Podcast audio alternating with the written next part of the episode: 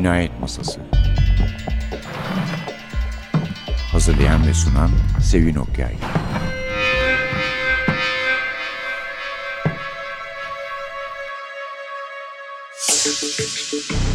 Merhaba, NTV Radyo'nun Cinayet Masası'na hoş geldiniz. Bugün size esas olarak korku janrına giren fakat bütün kitaplarında nefis bir gerilimi olan bir yazarı takdim etmek istiyorum. Peter Straub.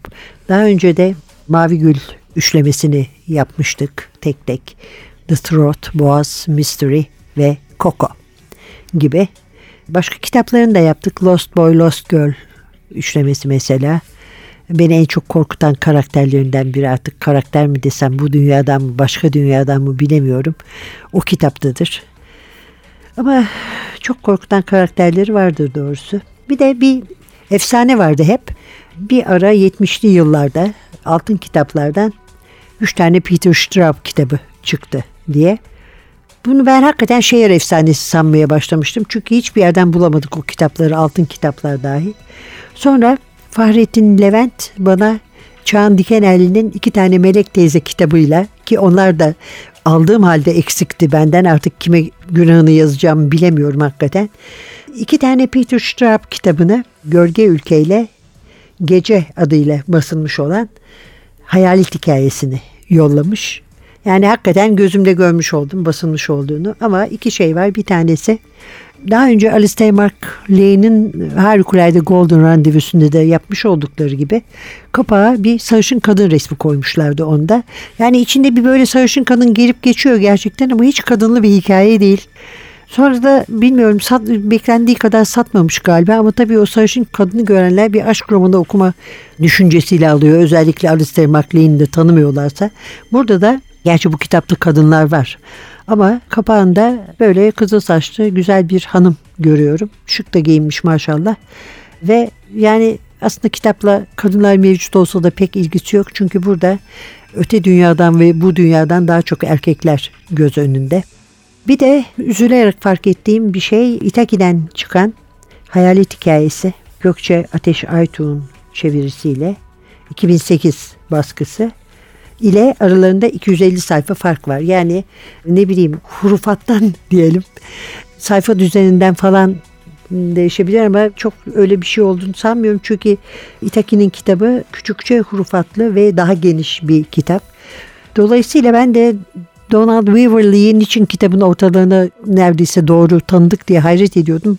Baştaki giriş olmadığı için tabii İngilizce kitapta okuduğum için o girişi belki de daha sonra sanmışım. Neyse yani demek istediğim şu hayalet hikayesi okuyacaksanız Ghost Story hayalet hikayesi adıyla çıkan Itaki kitabını okuyun. Zaten ötekini bulamıyorsunuz. Ama eskaza bana olduğu gibi elinize geçerse diye ayrıca bu vesileyle Fahrettin Levent'e de candan teşekkürlerimi sunuyorum programı kayda başlamadan önce Hasan'a o kadar çok söyleyecek şey var ki hangisini söyleyeceğimi bilemiyorum demiştim. Ve buna karşılık ilk dört dakikayı başarılı bir şekilde bitirdiğim için kendimi de takdir etmek zorundayım herhalde. Fahrettin Levent'ten sonra. Evet efendim kitabımız Hayal Hikayesi İtaki'den Peter Straub, Türkçesi az önce de söylediğim gibi Gökçe Ateş Aytur.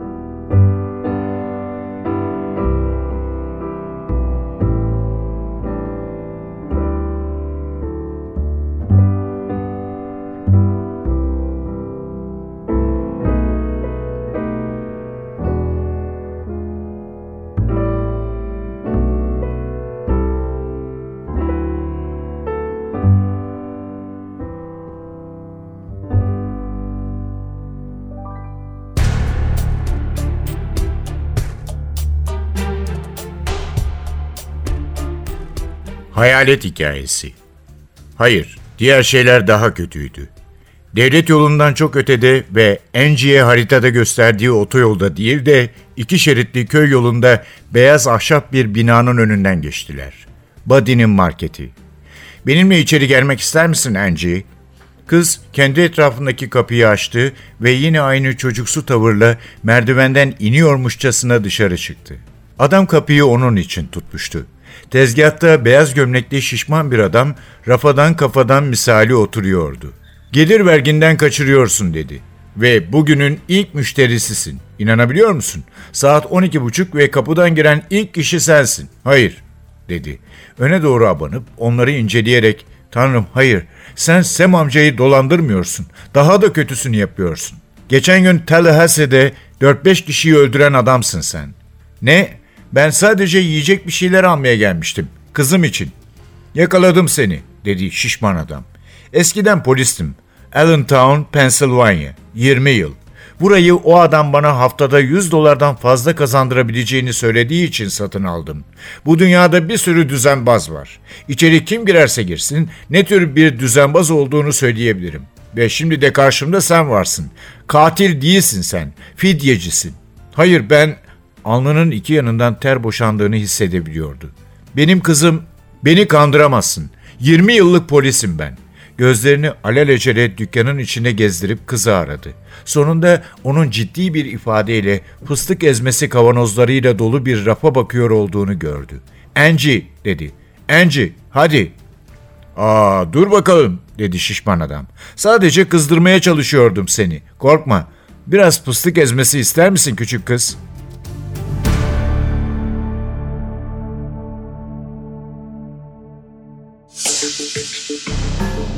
Evet, hayal hikayesi.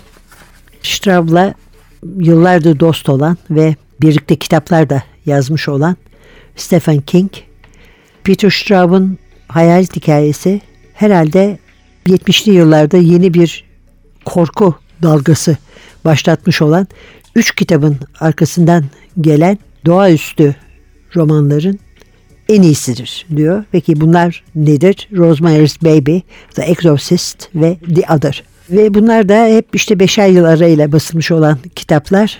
Bunların popülerliği yayıncıları korku romanlarının aslında sanıldığından çok daha fazla ticari potansiyeli olduğunu anlamalarına yol açmıştı diyor. E, peki Ghost Story hayalet hikayesi nedir esas olarak? Etrafımızdaki dünyanın e, yaşadığımızı sandığımız dünyadan aslında çok daha farklı olduğu fikri üzerine kurulu bir kitap. Son derece basit ve korkutucu bir fikir aynı zamanda. Bildiğimizi sandığımız şeyi bilmiyor olabiliriz. Sandığımız kişi olmayabiliriz. Sevdiğimizi sandığımız şeyi sevmiyor olabiliriz. Ve korktuğumuzu sandığımız şeyden de korkmuyor olabiliriz. Şimdi bu size çok korkutucu gibi gelmiyorsa inanın bana çok korkutucu. Ve Straub'un bütün kitapları gibi Hayalet hikayesi de çok korkutucu bir kitap. Ama yüksek sesle korkutmaz yani Straub'un öyle bir şeyi yoktur. Yani öyle kanmış, revanmış, seri katiller yani seri katil olsa bile seri katil üslubunda seri katiller değildir bunlar. Şimdi alıştığımız modern ve itici seri katil üslubunda değildir. Karanlık bir oda, loş bir yer. Kim olduğunu bilemediğimiz birisi, başka birisi sandığımız birisi. Hatta öldü sandığımız bir varlık, ölümü, dirimi bilinmeyen. Ama bazen bunlar bu kitabın şeyi olan en kısa tek kelimelik özeti olan Manitu gibi Manitular da olabiliyor. Yani başka şekle bürünmüş varlıklar. Dört tane arkadaş var. Burada bu dört arkadaş Milborn kentinin yani Milburn'un aslında kasaba mı kent mi olduğu da pek belli değildir. Kasabaya göre büyük, kente göre küçük bir yer çünkü. Milburn'daki insanlar kendi yağlarıyla kavruluyorlar aslında sonuç olarak. E bunların içinden işte dört tanesi Amerikan Yahnisi Derneği Chowder Society diye bir dernek kurmuşlar. Toplanıyorlar. Birbirlerine hikayeler anlatıyorlar. Bunlar belli başlı adamları o kasabanın Milborn'u ki biz bu Milborn'u nereden biliyoruz? Evet yani Straub okuyan varsa ya da bu programın çok eski dinleyicileri varsa Mavi Gül üçlemesinden biliyoruz. Bu insanlar oturuyorlar. Kim bunlar? Doktor John Jeffrey, kendini emekliye ayırmış bir girişimci Louis Benedict ve iki avukat birbirleriyle de ortaklar Sir James ile Ricky Hawthorne. 50 yıldır bunlar bir araya gelip birbirlerine hikayeler anlatıyorlar. Birbirlerinin çok iyi arkadaşı. E, bir arkadaşları daha varmış Edward Wenderley. Bir aktrisin şerefine verilen bir partide evde üstteki bir üst kattaki bir yatak odasında ölü bulunmuş ve yüzünden de korkudan öldüğü anlaşılıyor. Yani korkunç bir yüzü var.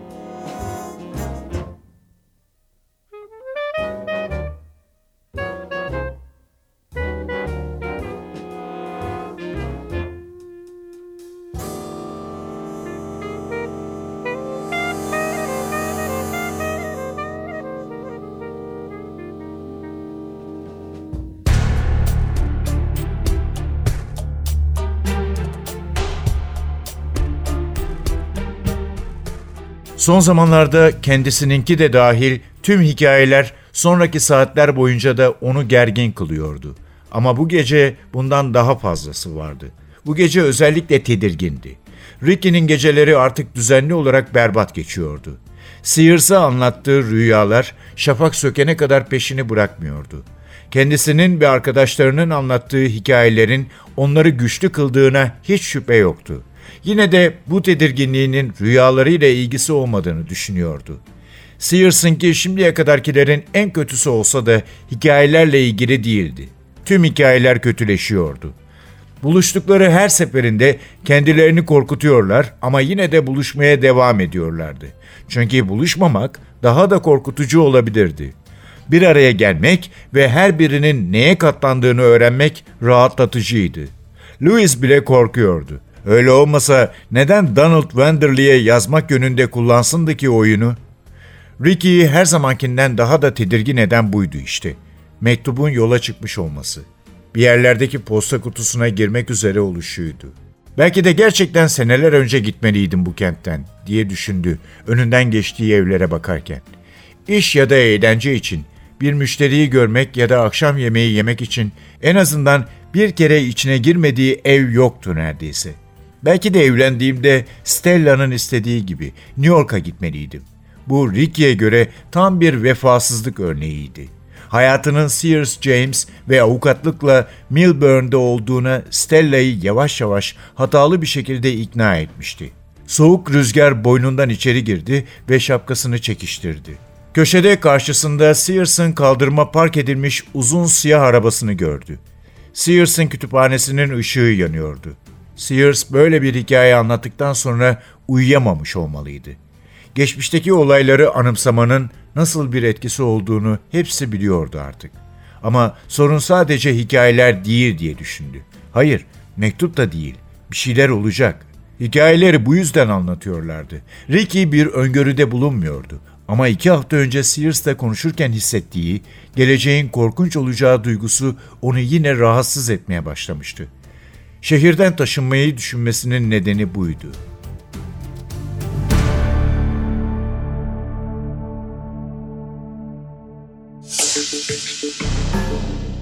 Geçen bölümde e, yüksek sesle değil yavaş sesle fısıltıyla korkuttuğu mealinde bir şeyler söylemiştim. Bir de şu var tabii yavaş açılan hikayelerdir. Peter Straub'un hikayeleri. Öyle akşam başlayıp sabah bitirmek pek kolay olmuyor. Sindire sindire okumak gerekiyor. Ayrıca da 675 sayfa olduğu için artık adet böyle biliyorsunuz ne zamandır 500 sayfadan aşağı yazan yazarı polisiye ya da gerilim ya da korku yazarı saymıyorlar. Yani kısa kitaplar moda değil. Ama bu yeni bir kitapta değil onu da hatırlatalım. Ve derken bir tanesi Sir James çok korkunç bir hikaye anlatıyor. Gerçek bir hikaye değilmiş gibi anlatıyor. Gittiği bir okul var. Kendisi sözde bir okuldaymış. O okulda iki kardeş varmış. Üstleri başları dökülüyor. Dişleri simsiyah. Herkes bunları dışlıyor. Bu arada da bir genç adam görüp duruyor. Sonunda o genç adamın bunların abisi olduğu anlaşılıyor. Ama bir süre önce anneleri babaları ölmüş, abileri vasisi olmuş abileri bunların. Sonra işte evin damını galiba tamir ederken merdivenden düşmüş ölmüş. İki çocuğun da koşarak uzaklaştığını görmüşler. Ama Ricky Hawthorne sokakta bir iki kere gördüğü bir adamın bu adam yani Gregor Bate olabileceğini düşünüyor. Gregory Bate'in kardeşlerini taciz ettiği de söyleniyor bir dedikodu olarak. Fanny esas ilgisini çeken erkek çocuk Fanny ve Ricky Hawthorne'a itiraf ediyor. Bu aslında benim başımdan geçti. Bu gerçek bir hikaye diyor. Ve hepsi acayip kabuslar görüyorlar. Sonunda ölen arkadaşlarının e, yeğenini çağırmaya karar veriyorlar. Başka kimler var? Bir kız var istemeyerek ölümüne sebep oldukları yıllar yıllar önce. O kıza çok benzeyen başka birisi gelmiş. Sonra ona benzeyen başka birisi gelmiş. Yani bu yaratıklar intikam da alıyorlar ve çok uzun yıllar sonra intikamlarını almaya başlayabiliyorlar. Yani tavsiye ederim. Söyleyeyim filminden biraz söz edeyim. Hasan bana bitti 30 saniye var işareti yapmadan. Filmi tabii böyle şeylerin filmlerini biliyorsunuz biz hiç beğenmiyoruz. Çünkü burnu havada edebiyat severleriz o bakımdan. Ama bu makul bir filme benziyor en azından. Ben görmemişim hayret ama oyuncuları ilgimi çekti. John Irwin yönetmiş. Peter Straub da yazmış. Lawrence D. Cohen de senaristi. Kimler oynuyor? Mesela Ricky Hawthorne söylediğim avukatlardan biri. Fred Astaire. Ölen şahıs Edward Charles Wanderley, Douglas Fairbanks Jr. Sears James'i John Houseman, Dr. John Jeffrey'i Melvin Douglas, Don Wanderley ve David Wanderley, Craig Watson, Ricky Curtis Stella'yı Patricia Neal ve işte bu muhtelif kızlar Eva Galli Alma Mobley'i de Alice Krige oynamışlar. Gregory Bate ve Fanny Bate kardeşleri de Miguel Fernandez, Lance Halcomb. Yani cidden merak ettim. Bulabilirsem bulup bunu da izlemeye çalışacağım.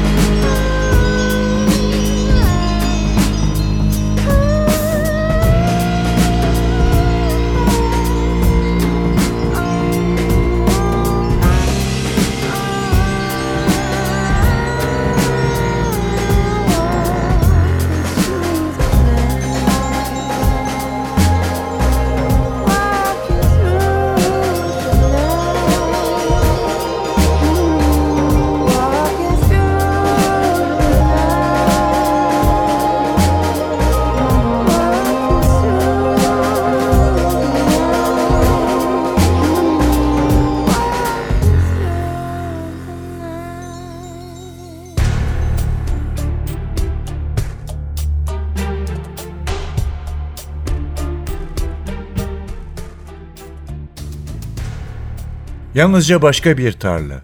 Ama ne ekmişler ki oraya? Don Wenderley'nin günlüklerinden. Eski bir doktor tavşan ayağı fikri. Başka bir kitap için bir fikir, küçük bir kentin doktor tavşan ayağı tarafından yıkılıp yok edilmesi. kentin dış mahallelerinde kamp kuran gezgin bir şovmen. Yaşam iksiri ve şifalı ilaçlar satan ve küçük bir ek gösterisi olan caz, dans eden kızlar, trombonlar ve bunun gibi bir siyah adam, pervaneler ve balonlar. Bu hikayenin geçeceği mükemmel bir yer varsa eğer orası Milburn'dür. Önce kent, sonra iyi doktor. Amcamın kenti Milburn. Kendi zindanını yaratan ve o zindanın içine yuva yapan o yerlerden biri. Ne gerçek bir şehir ne de gerçek bir kasaba. İlki için çok küçük, diğeri için çok sıkışık ve statüsüyle ilgili çok çekingen. Yerel gazetelerinin adı The Urbanite. Milburn küçük kenar mahalleleriyle bile gurur duyuyor. Hollow olarak adlandırılan birkaç caddesi buna işaret ediyor. Ve şöyle diyor sanki, görüyor musunuz? Hava karardıktan sonra dikkatli olmak isteyeceğiniz yerlerimiz var. Çağ bizi yüzüstü ve masum bırakmadı. Neredeyse komedi bu. Milburn'e bela gelse bile bu asla Hollow'da başlamaz. Erkeklerin dörtte üçü başka bir yerde çalışıyor. Genellikle Bennington'da. Kentin yaşamın karayoluna bağlı. Tuhaf bir biçimde yerleşmiş olma, hareketsizlik, ağırlık ve aynı zamanda gerginlik hissi var. Durmadan birbirlerinin yaşamlarıyla ilgili dedikodu yaptıklarına bahse girerim. Gerginler çünkü sonsuza kadar bir şeyler kaçırdıklarını hissediyorlar. Sonuçta çağ onları yüzüstü bırakmış. Muhtemelen burayla Kaliforniya arasındaki zıtlık yüzünden böyle hissediyorum. Bu Kaliforniyalılarda olmayan bir kaygı. Bu küçük kentlere özgü, Kuzeydoğu tarzı bir endişeye benziyor kesinlikle. Doktor tavşan ayağı için iyi yerler.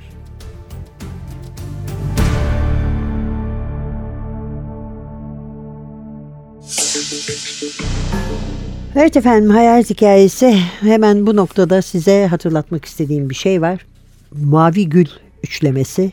Lütfen onları da ihmal etmeyin. Coco, Mystery, The Throat, Boğaz yani onlar da Itaki'den çıktı. Lost Boy, Lost Girl, Yitik olan Yitik Kız ve ona bağlı kitaplar da gene Itaki'den çıkmıştır. Yani eğer eskaza birini okuyup da Peter Straub severseniz Evet yani hakikaten çok iyi bir edebiyatçıdır ve korku edebiyatının en iyi isimlerinden biridir. Hatta ben Stephen King ile yazdıkları, ortaklaşa yazdıkları kitaplara düpedüz Peter Straub üslubunun hakim olduğunu düşünüyorum. Hem ilk romanı pek iyi karşılanmayınca, satmayınca, mali başarı kazanamayınca ajanına sormuş. Demiş ki ne yapayım ben? O demiş ki yoksulsun, mutsuzsun, gotik yaz, gotik bir roman yaz demiş. O sırada Straub da aksi gibi gotikin ne olduğunu bilmiyormuş. Onun üzerine janrın klasiklerini okumaya başlamış. Ve Julia ile If You Could See Me Now'u yazmış 75 ve 77. Bunlar sattı. Yani başarı kazanan kitaplar oldu. Ve Stephen King ile bu arada dostluk kurdu ve onun kitaplarını beğenmesi de mutlu etti Peter Straub'u. Ve biraz daha kendini tutmamaya karar verdi. Ve ondan sonra da 79'da Ghost Story'yi yazdı. Ki genelde çok iyi eleştiriler almayan, eleştirmenlerin nedense pek sevmediği bir yazarın e, çok iyi karşılanmış kitaplarından biridir. Bir de 3 e, Mavi Gül üçlemesi de aynı şekilde. Peter Straub 2 Mart 1943'te doğdu. Küçükken bir araba çarptı ona ve az daha ölüyordu uzun acılı bir nekaat geçirdi. Tuhaftır ki kader birliği ve işbirliği e, yaptığı Stephen King de ileri yıllarında evinin civarında bir araba kazası geçirip ona bir araç ona çarpınca aynı şekilde acılı ve uzun bir nekaat dönemi geçirecekti. Hatta bu olayı e, kurmaca karakterin kişisel biyografilerini yazdığı kitaba da eklemiş. Edebiyat okudu edebiyat dersleri verdi. Ondan sonra canı sıkılmış. Kalsaydım diyor herhalde e, hurda bir arabası ve alkol sorunu olan hayattan bezmiş bir öğretmen olurdum. Biz de diyoruz ki iyi ki de olmamış. Sonra İrlanda'ya gittiler. Dublin'de okudu. 3 yıl. 4 yıl. Şiirler de yazmıştı ama İrlanda'dayken yön değiştirdi. Birden anladım diyor hep kendimi bir romancı olarak düşünüyordum. Oysa daha roman yazmamıştım. Böylece de yazmaya başlamış. Doğrusu tatsız bir olay nedeniyle gazeteciliğine son vermek zorunda kalan Ruth Render gibi Peter Straub'un da öğretmenlikten vazgeçmiş olması okurları olarak bizleri fevkalade sevindiriyor. Hayalet hikayesi Ghost Story Peter Straub Gökçe Ateş Aytu İtaki önümüzdeki hafta yeniden buluşmak üzere mikrofonda Sevin masada Hasan fazla da korkmayın der efendim. İyi günler dileriz. Hoşçakalın.